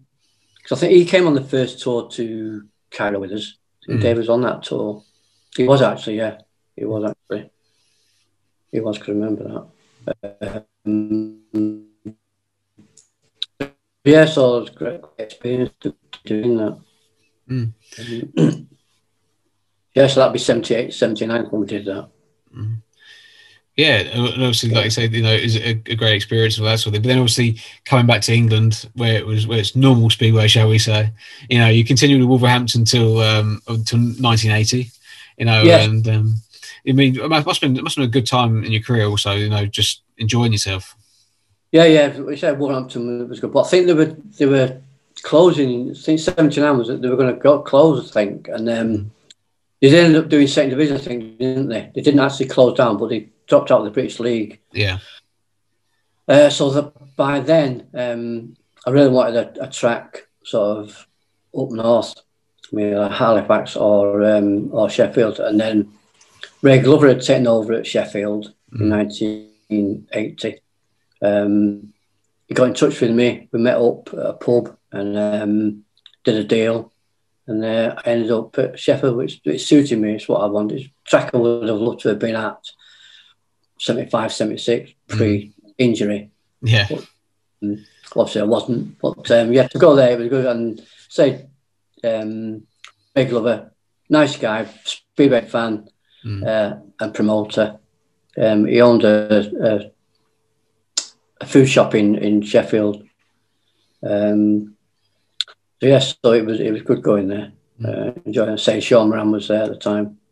Mm. So, yeah, but, but say, what was it like riding with um, Shawn Moran around Sheffield? Because obviously at that time he, he was going pretty quick. I think at that time. oh yeah, yeah, was, yeah. Shawn was was was top dog back in them days. Um, yeah, I think it'd be his third season at Sheffield, second or third. Um, but yeah, he was he was um, he was going good. He's a good guy, another guy that's great to ride with because um, he's got good track craft, good balance. Um, you can you continue with those sort of people. You know, um, you can get close to them. You know, they're not going to do anything stupid or they're quite in control. So yeah, it was it was good, good. Um, and then again, again, good team. Reg Wilson, Reg was great. Phil White. I mean, so it was always saying Shawn being there was um, it was good. Mm. Saying I love the track. I love, I love the Sheffield trials. And I, I did some one of the first tracks I rode out when I first got a speedway bike was with Sheffield over on a Sunday and rode around there. Um, so yeah, so it was a place I'd always wanted to go to. Mm. And so Doug Wyer left by then. I think he'd gone over to Halifax him yeah. at that time. Yeah. As I said, promotion changed, and I don't think Dougie wanted to stay. And then Ray was building a team up, so um, it was ideal just to go there at that time. Mm. I think Carl was team manager as well, Carl Glover. Yeah. Those, yeah, and John Hughes did the track back in there back then. Um, so it was it was quite a good track. Mm. Or did a smooth track. There's certain trackmen that were really good because I used to find Pete Jarman down at Poole. All did a really good, nice track. There's just certain yeah. men could do. Certain trackmen were good at doing playing tracks. Yeah, and all yeah, dead smooth and bit of dirt on them. yeah, lots of dirt on it. You know, they'd be, be, well away then, sort of thing. But especially around Sheffield, because obviously right. Sheffield being such a circle, you know, it just builds right. speed up. Yeah, yeah, it's one of them tracks. You just ride it flat out. Mm. You have an eight eight gearing on, or eight eight eight uh, eight seven eight six something like that, mm. and just because it's not, it's not, it's funny Sheffield. It's it's like a D shape. Mm. It's got the, the start and finish straight is, is a straight as such, but when you're going around that that third and fourth um, bend, when coming to there, that's after the second bend, the straight there, it's like curve. You, you don't stop turning. Mm. You just get the thing wound up and you're going flat out and you just keep turning. And then only straighten up when you come on the start finish straight because it's just like a, a D shape. But really, nice, nice shape, nice track to ride. Yeah, and, but, and, it, uh, yeah, and it proved it proved in your first season was a good team because I've, I've, got a stat here that your first, your first season at Sheffield you got an eight point oh two average, so you must have enjoyed your first year there at least. oh yeah, yeah, I did, I did, yeah, yeah, it was good. Um, yeah, I enjoyed it. Um, so I think Shawn was number one, about nine and a half, ten point average, I think. Mm. But yeah, it was good. I say a good, good team as well, so I really enjoyed it. Mm. Um, and we raced a lot at um, like the Belle Vue or Halifax. So they were local derbies, weren't they? So yeah. it was, and not as much going to Sheffield every Thursday was was ideal. After going to Hackney and then Wolverhampton, and then just an hour over the Pennines is ideal. So, yeah. yeah, not, not uh, stressing sort of get to your home meeting sort of thing. You know, it's nice because obviously, like you said, you went, went down as far as Hackney, then you steadily came back up to Wolverhampton, then you're back at Sheffield, and then everything. Also, Halifax, Belle Vue's literally on your doorstep. The near enough, isn't it? Yeah, yeah, just just working my way back from all the way down south, then Wolverhampton, and then next thing I'm back up north, and let's say local derbies, Halifax, Sheffield's great. Mm. Um, so yeah, so I enjoyed it there. Enjoyed it there. Yeah. Then he was a good promoter. He was he was a genuine speedway fan. Mm. Which I mean, a lot of the other promoters were, were sort of businessmen. Lemon was a businessman. I know he's an ex-speedway, but he's more of a, he was a business to them people, wasn't it? I mean, mm. you find a lot of the, the promoters now, they, they, are fans, aren't they? They're putting their own money into it. Yeah. Because they, got to do because you can't. They, they wouldn't survive without the, the likes of the people that are running it now. Because mm. there just isn't the, enough people coming through to pay for it, is it? No, no. I mean, obviously, when you talk about you had that like Hackney, you had six, seven thousand people every week, and then like probably at Sheffield, you probably had the similar. Maybe a few more came in, things like that for like local derbies. But you know, you don't you don't get that sort of nowadays. I think I think a lot of it with Speedway nowadays they've outpriced themselves a lot of things. You know, instead of sort of keeping it sort of like a uh, a low sort of budget turnstile thing where you get more people coming through. You know, it's gone the other way a little bit, unfortunately. It hasn't. I can't believe the sort of money to paying the riders. I think mm. where's that money coming from? Mm. I mean, back in back in our day, they could pay it because it's coming through turnstiles, so that would pay for your riders and everything. But now I think how are they paying his riders? the money they're paying them, yeah. where, where's it coming from? Mm. It's obviously coming out of the pockets of the people that are running the speedway, and it just it prices itself out, doesn't it? At the end of the day, it's going to end up being more to me uh, as an amateur sport because I don't see how it can sustain itself at the level it's paying people these days to, to keep running. Mm. Because this isn't the crowd. I mean, what's an average crowd now? 2,000? If that, that'd be a good crowd, wouldn't it? Yeah, if, if you're lucky. Yeah. yeah. What I mean. So, I mean, back in the days, that'd be a bad crowd for back in the 70s. You said, well, what's happened here? It's quite funny because obviously, as I say, being a speedway historian, I look, I'm quite a fascination with London Speedway, um, and I follow like New Cross and things like that. And uh, it was quite funny because we reread about how they shut down in the, mid, in the middle of the '60s. They they shut down because they didn't get enough people, and their average crowd was six, seven thousand people. You think Speedway nowadays would love to have six, seven thousand people coming in, you know, but back then they couldn't survive on it.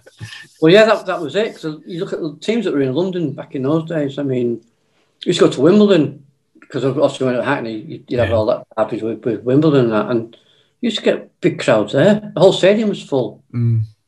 I mean, it just, and then they, like I said, they ended up closing down, didn't they? Yeah. I think it was, a lot of the places were rented, weren't they? They were, mm. they were owned by by the dog tracks, a lot of them, yeah. weren't they? Yeah, dog tracks, and also I think also um, a bit like Hyde Road when that got shut down. Obviously, stadium regulations, things like that all changed as well, which kind of put pay to some of the tracks as well. Yeah, it did. That, that's true with, with likes of Vue. I think it was after the, the, the Bradford fire, wasn't it, with the wooden, yeah. wooden things where it all went up in, in smoke and everything. Mm. Um, yeah, so yeah, those and I say it had been Stuart Bamforth bought it. Um, crowds were starting to go down then as, as time went on. So it wasn't financially viable, was it? Because it's a big sort of complex that they've got there. So it, it makes sense to sell it for building, wasn't it? Really, and the, yeah. it was always on the cards. Those sort of places they can't last forever because mm. say you move in time with the regulation that it was just a fire hazard at the end of the day. Mm. Wouldn't be allowed health and safety to say, "Well, you can't run here," because it's all that these days. They can't just can't run these places because regulations. Yeah, and yeah. a lot of them it just end up closing down. Mm. But then obviously on the flip side nowadays, Belle Vue's got the equivalent of Hyde Road now at the National Speedway Stadium. You know, it's a big bowl of a track, you know, nice facilities and everything there now. So kind of like a few, or uh, 20, 30 years down the line, they've got back where they were originally, just in the modern era sort of thing. Yeah, that, that was good because that, that track, I mean, sort of, I would love to have a, a ride on that track. Mm. I mean, I don't think our Chris has ridden it actually. Um, because that's when he ended up um, designing that track and, and getting the, the way it was. Mm. I think most people have been on it love it because it's got a nice bank on it. Oh yeah, it has. Mm. It's it's one of the one it's just flat out track and you're just riding it mm. flat out. Um, yeah. But it does look a good track. Mm. Uh, I say like the old Hyde Road was always a good race track. There's that many lines around Belle Vue. You could just race anywhere. Mm. And that was those are the sort of places you want as a, as a home track. yeah. You get a big home track advantage. Because a lot of them say, well, don't want to go Belle Vue, it's too fast. And But they're the places you want as a home track, isn't it? Where you got yeah. a big advantage. Yeah, exactly, hundred percent. A big home track advantage. I mean, fortunately, I've ridden the new Belle Vue when it sort of first opened in the first year. I did the second half up there, and uh, yeah, and it, it, to me, it was good fun. But uh, it, for me, it was quite scary because I came from, like I say, the smaller tracks of sort of like Mildenhall and and uh, Eastbourne and, and places like that. You know, I love the big tracks, but it was like going to Belle Vue. You think, Jesus Christ, this is fast. You know, you're going quick at sort of like the junior level, but obviously elite league and everything, are going twice as fast as you. But you know, it's still good fun to ride it because it was literally literally I was flat stick the whole way around. You know. Yeah. it, it, it, must be like I know when they used to come to Crewe from the likes of Eastbourne and that, they used to hate it because mm. so you're not used to. Because I didn't used to like riding up at Eastbourne. Mm. It was too small and, and tight for for my liking. I mean, you can get around there, but never happy. yeah. Um, like I say, come to a big track from that, you think, good God, do some speed now. It's the speed that, that frightens a lot of people, I think. Mm you don't want to be going that. God, this is fast. But coming from those sort of tracks, and you think, oh, this is great. Faster the better. And that's what you found with the, the guys that coming off long track onto speedway. Mm. Um, it's probably a lot slower for them going, going from long track into speedway. Yeah. Even on the big tracks, it's probably slow to them. But um, yeah, it's, it's a, I've always preferred the bigger tracks. I'm saying being up north, most of are big tracks anyway, weren't they? Yeah. Belle Vue, backs. Halifax, another one that was I love going on Halifax because it was had that banking on it, so you could ride it really fast. Mm. Um, Sheffield was just Sheffield. So. yeah. Dead smooth, so smooth. When Frank Berry used to do it, that's when I first went to um, Sheffield. When Frank Berry was doing it, when I first got my speedway bike, mm. I think it was Sunday afternoon. I went down there and um, got on. I thought, God, this is so smooth. And it was red shale, which mm. looks really nice. The red shale. Was that Coventry red shale. Um, I thought, yeah, dead smooth. This compared to the grass tracking, it, it was just heaven, like sat in your hand. All yeah. right. Yeah, speedway was easy, you know, compared to grass track. You know, just literally just, as smooth as, as anything, sort of thing. Yeah, you get some of them grass tracks, and they were bumpy. I mean, some of them, some of them were, but some of them were an odd shaped. Mm. I mean, the first one I ever did was up at um, Shevington, off the M6 there. Now jump in it. You go down to one corner and you come up to the other to the dead tight corner. You come up, you go over a jump. Mm. I mean, grass track bike's not made for jumping really. you, find about four, five, foot off the floor, but you come up a hill and you go totally different to speedway. Yeah. yeah, yeah, yeah. But it's good. It's good. It's a good training ground for speedway because the rough, bumpy speeder sites, you know, it's not that bad. It's compared to grass sites, it's smooth buggery. Yeah. So, oh, good. Yeah. But uh, no, it's good. It's good to hear all these sort of things because, like I say to everybody, you know, it's great to hear these sort of like uh, little little stories, little inklings to, to, to things like that. Yeah, because it, I say it's, it's, it's, part of, of growing up and racing on the speedway, and, and people who've never done it. I mean, yourself having ridden, you know how because the top people always make it look easy, don't they? Yeah.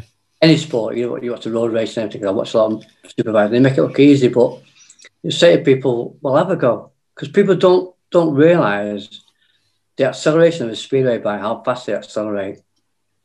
You get on one of them, it pulls your arms off. Oh yeah. So It pulls your arms. oh my god, this is fast. You think it's a family system motorcycle running on methanol, mm. and um, accelerate that accelerate most other things. It's just the wheel spin that stops it launching into space. Yeah. And um, but people don't. Uh, when you have a second half and people had come out in the centre green, your second round, the ride on the back, you're still on the throttle a bit down. You're not going only on the throttle a little bit. Mm. They'll be hanging on to you, gripping like You're going to fall the back. Yeah. And they just realise how fast they do accelerate mm. and how hard they are to hang on to. But I say that try to make it look easy, don't they? Yeah, it's, really it's easy. We just make it. We try to make it a bit difficult sometimes, you know. yeah. Pull a wheel here. Just, um, although the tracks, I must admit, the tracks these days seem a lot um, slicker than they were back in the day, doesn't it? Because I think those bikes now far too powerful for what type of tracks we used to have back in the day.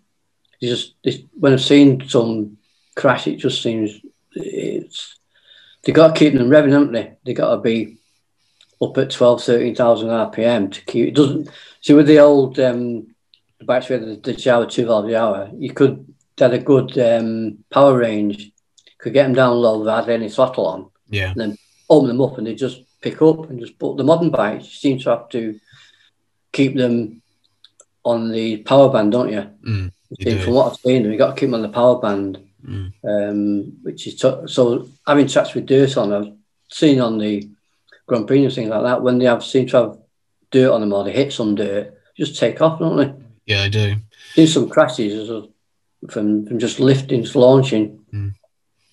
So yeah, the, the different the tracks have got to be different here because the bikes are so powerful. Mm. A lot more powerful than I was. We were racing. I mean, unfortunately, with obviously, with great with obviously having air fences and stuff like that, but still having that adrenaline rush of, of a bike and everything. And I mean, obviously riding the Monday, but like I never rode an upright or anything like that from practicing or anything like that. But you do have to literally ride near enough flat out wherever you go, sort of thing. But unfortunately, some of the tracks in the UK can't you can't really do that. Um, yeah. Again, the technical tracks you can't you got to be able to play with the throttle and things like that. So, I mean, I managed to fortunately ride one of the new sort of like the GTR engines when they first sort of came out, and uh, I couldn't get on with it myself personally, but it had the power band of like you can come into a corner with not a lot of throttle on, and then come off the corner screaming it, and it wouldn't be much of a difference. You know, oh, it would it, would be, it would be that. Whereas the power band and, and other engines is really really small. The GTR had like that little bit more of a gap that you could play with, sort of thing, without without sort of um, getting into trouble too much. You still got into a bit of trouble, but not too much. That's the thing I seem to see. If, if you get off that power band, it, it just seemed to be very difficult to ride. As long as you're on, because you watching the Grand Prix, you see it's all full throttle. Mm, it is. No sort of feeding the throttle or feathering the throttle. It's just mm. like from the start on that power band and keep it on that. You don't take off that power band. It just doesn't no. seem to, doesn't seem to respond very well below whatever it is. I mean, what do they rev at now? 12? 13? Uh, about, about, about 13, yeah, something like that they do nowadays. Uh, so I've not been involved for a little while, so my, my mind and that sort of thing's not not top notch. I mean, they must be what best part of 70 brake horsepower now. Yeah, they are very much so. Yeah, see, back in the day, the Weslake and that, and the the, the two valve Jawa was about 54 brake horsepower. So that extra brake horsepower on the same tracks, mm. man, that we used to race on, mm. um, you can't do it on them because it's just lethal. So that, that, yeah, they, they, they would be because they're just from they're too powerful for the type of tracks they're racing on mm. these days. They're just just way too quick, mm. way too quick because unfortunately, all, some of the tracks haven't been able to change because of the way they're in confined with like greyhound stock cars or whatever, you know, things like that. I mean, obviously Belle Vue's blessed with having the brand new track and specialising in speedway. You know, obviously with Chris being able to tell how how to build the track and everything. But obviously, the, the other tracks like maybe something like Sheffield or anything like that can get away with it, but it will come a point where it won't be able to get away with it because the bikes are too powerful. Yeah, yeah. When I've been to Sheffield a couple of times and before the last couple of seasons. Um, yeah, they just see because they go in. I mean, you look at the the track times mm. from when from when we were racing. Mm. They're probably a couple of seconds quicker. You think, well, and that's on the same track. Yeah. But the that powerful, it's it, it's like any anything. There's a certain point where you think, well, this is dangerous now because even experienced riders will find it dangerous because you just bikes are just too powerful. When they mm. go in that couple of seconds faster than we used to go, mm. I mean, track records have come down say a track record was 65, they're coming down to 63. You think, mm. well, to find an extra two seconds, when we thought we were going quick, yeah, and and they're doing it on the on the same sort of track. It's mm. it's bikes don't leave a lot of room for error, do they? No, they don't. They don't. I mean, we, we compared track times. I had uh, Jeremy Doncaster on the show previous, and um, he went. Him and Ole Olsen went to Pardubice and they compared their winning times in their finals to compared to the modern day times, and it's like a second or a second and a half quicker than what they won it on. And they're on the uprights and the GMs, the Jawas, and we're on the, the GM laydowns and things like that. And there's not much difference really in it when you, when you talk about it. I know that, that's what I mean. But yeah. the, the set times, mm. and that's why the tracks can't have dirt on them because the modern bikes wouldn't wouldn't entertain it, would they? No, they wouldn't. though. they wouldn't be able to handle it at all. But uh, more, yes yeah. yeah, but um, going back to, to your career, shall we say? Go back to the. Um, obviously, you managed to. You had a few seasons at Sheffield, um, finishing up in sort of '85 by doing only a few meetings, and then moving on to Ellesmere Port um, in the National League. Um, how did that sort of move come about then? Well, that was that was um, at that time. Ray Glover had, had finished in '84, '83, '84. I think he finished. Ray, uh, Maurice Ducker took over. It was Shawn's sponsor. Yeah. Um, brought in a few other riders. Um, then come the 85 season, um, I was still contracted to to Sheffield, but he wanted to let me and Reggie Wilson fielders go and bring in some other riders, which I thought, well, yeah, that time I thought, well, yeah, because it's um, change of promoter. Um, a lot of riders were dropping down. I think Gordon Kennett dropped down a few. Yeah, yeah, yeah. Things were changing. You could see things were changing. Um, and Ellesmere Port opened, uh, I had a phone call from um, what's his name, uh, Morris, not Morris, um, promoter at uh, Ellesmere Port. Can't remember his name. I can't help you with that one. in a minute. Anyway, he yeah. phoned me up Um, Mervyn Porter. Mervyn Porter, okay. Mervyn Porter, yeah, he phoned me up. Um, would have been interested in going to Ellesmere Port. He was opening a new track there. Um, so, well, yeah, he says, I've got Joe Owen signed up, Louis Carr. He said, I'm, I'm looking for another heat leader. He said, Would you be interested? Yeah.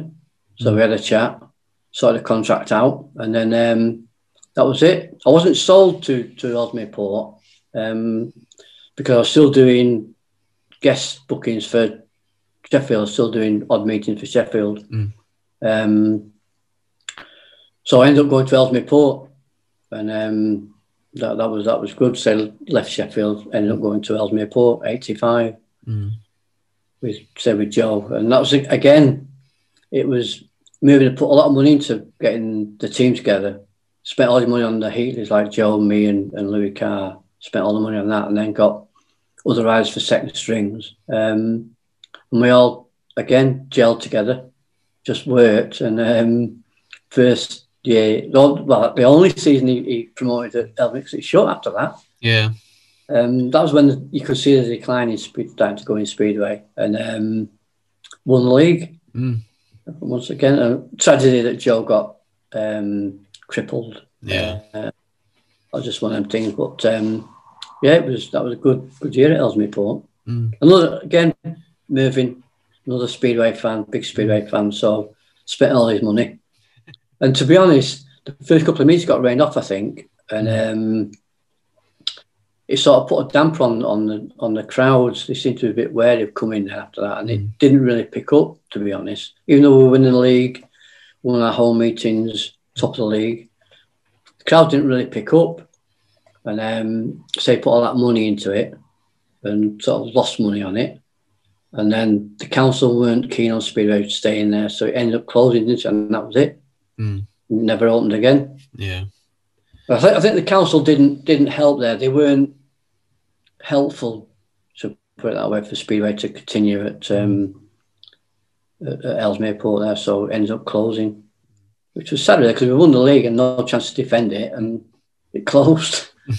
But yeah, it was a, that was a great year. um, apart from Joe getting um, injured. Mm. Uh, again, all the riders gelled together, and it just just worked. Mm. And also, uh, also, around that sort of time, you had um, Screen Sport television coverage of, uh, of a few meetings in the National League as well. remember right? I think there's one that year. It was Ellesmere, that down at Paul. I think was one of the Ellesmere Port meetings were covered and and things like that. And that's when Joe was like sort of at his peak that season of, of riding really well. Yeah, yeah, it was. Yeah, they did a few meetings in the Screen Sport. Mm.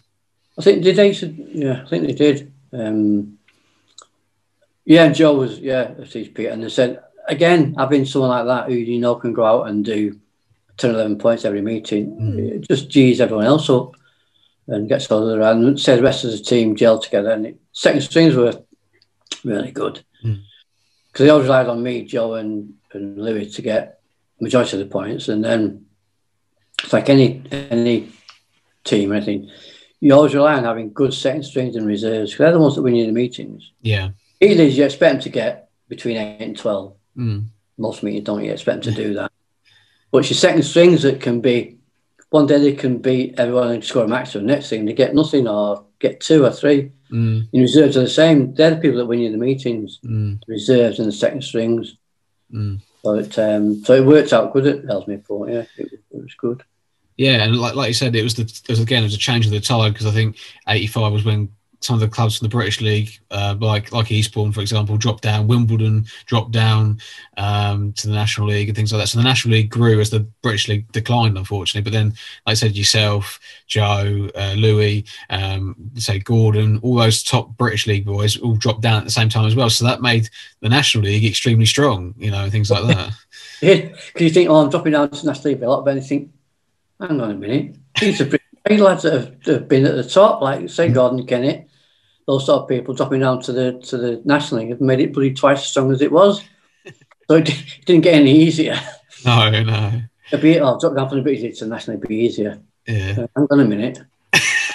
All the teams had two or three heat leaders from the British League in them. Mm. Obviously, you, are at the the back end of your career. You're not you're not the, the top dog you were before, but mm. You still you still know how to race, and so it still makes it hard. Yeah. And um, so yeah, it was, still, it was just as pretty strong as it was before. You think you can have an easy life now in this National League? Oh, I'd be a doddle sort of thing. I think, I think hang on a minute, no, no, not quite. Wasn't Kenny? Yeah, dropping down. And that's at the time you could see the sort of decline in, in the British League spirit because it was getting too expensive, wasn't it? So they couldn't Mm. afford to, to run it the way it was, and it kept going smaller and smaller. Yeah, At that time, National League got a bit bigger into it because some teams dropped down, mm. um, and say like Ellesmere Port opened up for the first time, so did make it a bit um, of a bigger league. yeah. But, uh, It's a shame that that sort of thing doesn't happen anymore. Sort of thing like you could have like 16 teams in like both divisions, sort of things. And I think Speedway again would grow from having the variety of tracks, but it's hard and hard to open a track nowadays. Yeah, the, the trouble is, um, say back in those days, there was plenty of riders about. I mean, you look around now, there isn't Mm. the riders to, to fill. If you had 20 teams now, where are you getting the riders from? Yeah, exactly. You would you wouldn't have that. You would have sort of like uh, a top half. It would be like football. You know, it'd be like you have like your Manchester Uniteds and your Arsenals and people like that at the top of the league, and you have the lower lower end of the league where the, the clubs can't afford these bigger riders, sort of thing. So it'd be like that. Yeah, it would be because and and finding the riders because the there wouldn't be enough rides to go around. now. I mean, back in the day, there was there was plenty of riders about. It, it Mm. was different, but that's that's just the way it seems to be at the moment. It's just gone in a big decline from when it was back in in my day Mm. when there was there was riders everywhere and clubs. Yeah, that, that- that's just why I like looking back at the old days because I think, well, you know, if I was around then, I would have loved it because you've seen a different club every week, you know, no matter what league you rode in or watched or part or supported or whatever. But uh, I must say, in the '85 season, that uh, a certain Eastbourne stopped you doing the double in the KO Cup. I will have to mention that. Yeah, that's um, I think 'cause I thought oh, we, we could do the same as we did at Crewe, the, Mm. the League and Cup double. But yeah, like Eastbourne didn't because he came to Ellesmere Port and rode really well. Mm, So it just that was it. We didn't do double, but and the league was was decided actually after seeing the season finished. I think because yeah, um, it was a control board that that, um, that that changed a couple of points in a couple of meetings. So one we had up in Glasgow, which we'd lost, but we should have won, and they, they changed a couple of meetings about. So it Mm. worked uh, in our favour in the end. Yeah. It wasn't until after the season had finished that we'd actually won the league as such. Yeah, because uh, I think it was between wasn't it you and Middlesbrough to try and win the league, and I think Yeah, it Middles- I think Middlesbrough had a, a, an away run in. And I think again one of them was at Eastbourne, which they had to win. I think Ellesmere Port were riding away somewhere. I don't know, I think it might have been at Glasgow. It might have been that one um, or somewhere like that. And you guys got a better got a better score than what they did. And of course, that consequently knocked them the, the chances out of winning the league, sort of thing. So Yeah. So I think there was one meeting at Middlesbrough, we're at home or something, and they were expected to win it. So oh, well, that's that's it. They win that, and they, and they didn't win it. I can't remember it was. Or a meeting they were, they were expected to win because they were riding quite high at the time. mm, And they didn't, so that, that just threw it all out. And then, so after we got that uh, extra point added to ours, it just made us we won the league, Mm. which was good. It was, it was good. Um, a good reward for Murray because he put a lot into the club, spent his own money, mm, and didn't get the rewards as regards the crowd and that. But I mean, he loved it, and he had two, uh, the two team managers, Stan Ward and um, Chris Bond. Mm. Never promoted, never done team managing before, so it's all new to them. They loved it. mm, it's It's good. just it's like a family team. Mm. really. They all just pulled together, and it was it was good. So how did you find out that you won the league? Did you get like a phone call then saying, "Oh, we won the league," sort of thing? It did because Murray said it was it was one night anyway. He said they're deciding today. He Mm. said we'll, we'll let you know what happens. He'd gone down to, to the to the control board meeting, um, and he phoned up. So we've been awarded that point. We won the league. oh, great! Can't really celebrate because there's no one no one about because it was late at night and and that was it. We won the league Mm, bit of a bit of a downer really because you didn't get a chance to, to go back to Ellesmere Port and with the with the crowd and everything. So it was it was just uh, different, wasn't it? mm, yeah, But yeah, good to win though.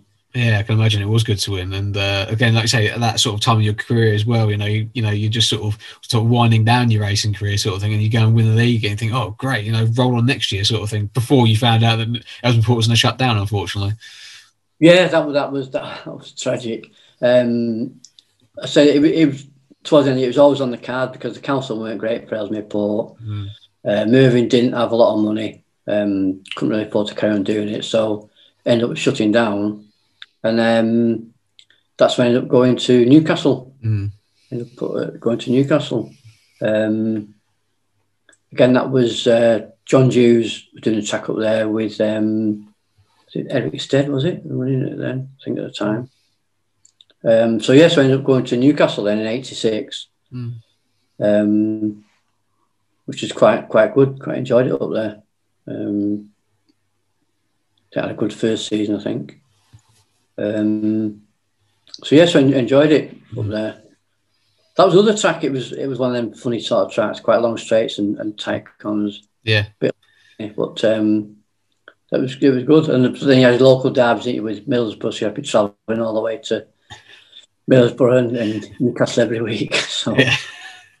another, another travelling. But they doubled, doubled up then with Gary O'Hare and uh, Bernie Collier. Mm. So advanced, so we should travel up there together, so it made it a bit cheaper. That's, that's a good thing. Also good for team spirit as well. You know, have all of you Yeah, like, get, good, out yeah. there and do that sort of thing. So Yeah, because it was, it was my van. We to play my music in the van. There, so. yeah, it's my band, my rules. That's that's the way Yeah. it should be. Got to pay your way, but it's my rules. yeah. but um, looking at this, obviously, again, I've got some stats here. Obviously, your first year at Newcastle, you got an eight point two four average. So again, like I said, that's a, a, a nice average to sort of maintain. I think you had an eight point average again at Ellesmere Port when you finished, so you kept on that sort of high level. Yeah, yeah, it was it was good. Um, yeah, 'cause, uh, I, I'd never really ridden Newcastle before because I think it was closed when I was in the British League, so I'd never actually ridden there before until I Mm. out for practicing and everything. Um, so it was it was quite a good track. Quite enjoyed it there. Mm. Um, yeah, I had an eight point two whatever average, two point four average. So yeah, it was good. Again, we had a good team. Mm. Um, I think Joe was team manager for a while there as well. Um, Yeah, I think he was. Yeah. I think he was, yeah. So yeah, it's quite good. Um, but then it changed the second year. I think John Hughes left then. Um, I think was it George English took over. Can't Yeah, probably would have been around about that sort of time. Yeah. Yeah, yeah. So um, yeah, I think, and then again, I think they shot after that, didn't they? After because I left in '87. Yeah, you left in '87. Yeah, so they might have been, but I think they shut for like a season, maybe or something like that. Yeah, I think they did, didn't they? And then, um, but yeah, it was good. I enjoyed um, Newcastle. It was, Mm. it was good. And good, say good, good promoters, good, good track team and everything. So it was, it was quite good. Enjoyed it. And then obviously, then moving on to, to '88, which was your last year, you moved on to Long Eaton. Um, bit, bit of a different move.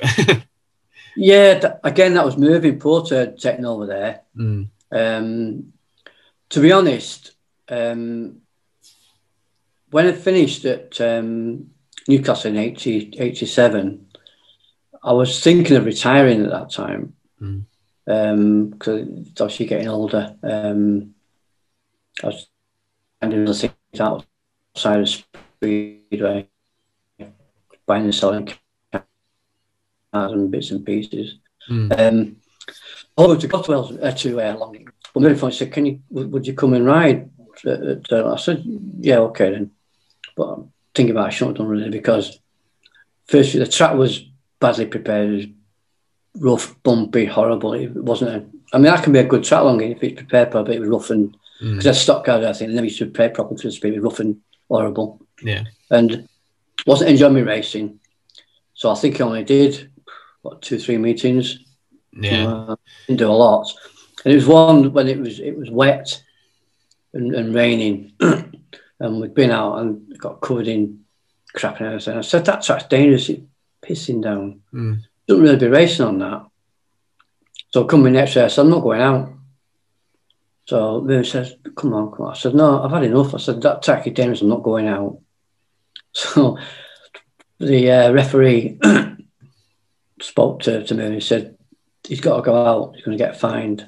If he doesn't. Right. I says, right. I'll tell you what. Fine me. I'm off. And pack for going out, which was the wrong thing to do. Yeah. You, you know, you're in that racing mood, and you know the track's not good, not dangerous, and you're thinking other thing. I think I'm not concentrating on my racing here. So you, you mind on other things. If you go out there and try to race and you mind on other things, you're gonna come, you're gonna get hurt. Mm. So I thought, I'm not doing this. I've had enough.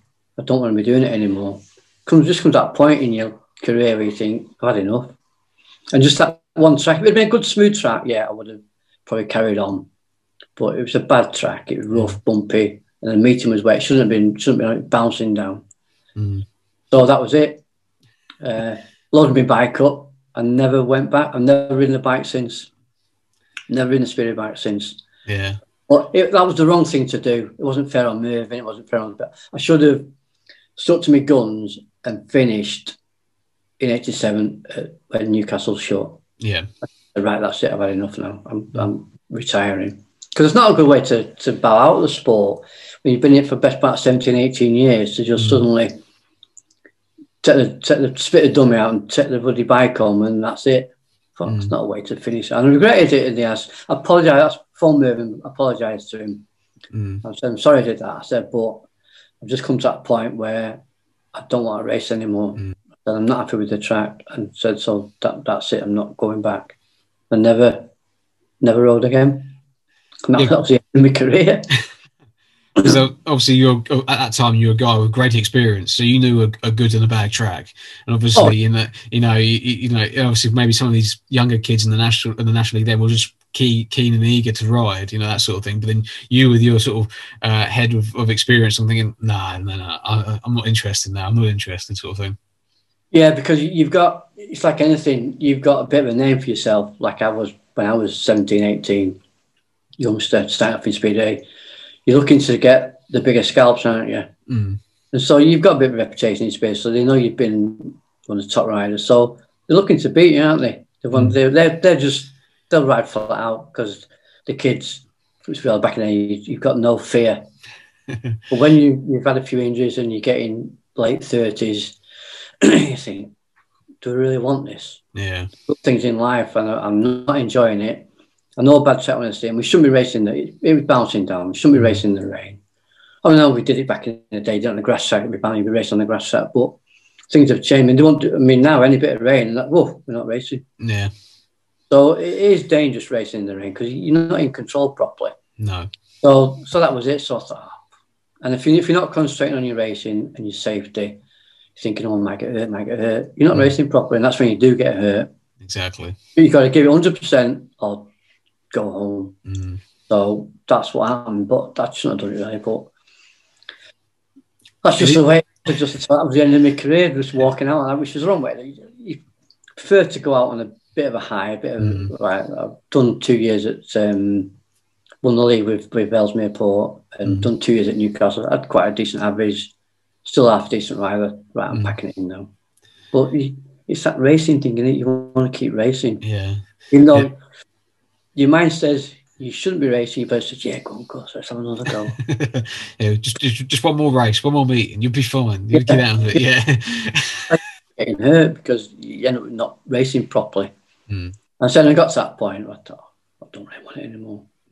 And ended up, because we'd all like to race forever. You'd like to be still racing when you're 70, but obviously you come to a point where you think, can't do it. I mean, the likes of, of um, Greg Hancock still racing at 40 odd, that takes some doing. yeah. You've got to keep yourself fit and you've got to be on the money to be to Mm. be doing that, to be racing at that level at, at that age. Yeah, I mean, um, Um, yeah, fair dues. yeah, I mean, hundred percent fair dues on on, uh, on what they um they've achieved and all that sort of thing. And obviously, like I said, it's, it's the time where you you decided to hang up, and that was it, sort of thing. Yes, yes, that was it. It's just time to, to give it up, and that, that was that was the end of it. Mm. Wrong way to end it, but just just the way it was. It's the way it was. I mean, it, it, is, it is what it is. But um, cheers for tonight, Dave. I mean, I must wrap it up. You know, tonight, but it's been, it's been it's been great talking to you. Okay, we've had a few technical problems tonight. I think it's mainly my end because it's the weather's lashing it down here at the moment. So, yeah, so it's, uh, that's probably my fault. But um, hopefully you've enjoyed yourself tonight and just talking about it and reminiscing a bit of it, you know, and things Yeah, like that. it's- it's always good to say because a lot of the people on Facebook are from the from my era, a lot of the old fans. Um, so yeah, so yeah, it's always good to talk about it and things you can remember and things that have happened. Yeah, Uh, I'll probably go away and I'll think, oh, I should have mentioned this, should have mentioned that. Just the way it is. It's 40 odd years ago and yeah. Yeah. Well, if you ever think of anything else, you can we can always do another part. Can always do another another part of it if you want to continue it another time or anything like that. More than welcome to come back on the show. Yeah, that's that's great. That's great. I've enjoyed yeah. it. Uh, nice Good. to meet you. And um, we're friends on Facebook, aren't we? Yeah, yeah, we are friends on Facebook. we were friends on Facebook for a little while, but we, we yeah, haven't yeah. really spoken. but, um, but but before I go, I must I must do the plugs and everything, which is uh, please make sure you sign up to the YouTube channel, subscribe on there, listen to the, all, all, the shows, all the previous shows. I mean, we've had Bruce Penhall, Gary Havelock, Jeremy Doncaster, uh, so many riders on and everything, and even Peter Oakes we've had on. We've had Steve Evans from America, but a lot of people on the show and everything. So please go catch up on, say, on the podcast on Spotify, Apple Podcasts, and on, on, loads of other streams as well. But uh, for tonight, cheers, Dave. Thanks for thanks for your time, mate. Yeah, thank you very much. Enjoyed it. Good. Cheers.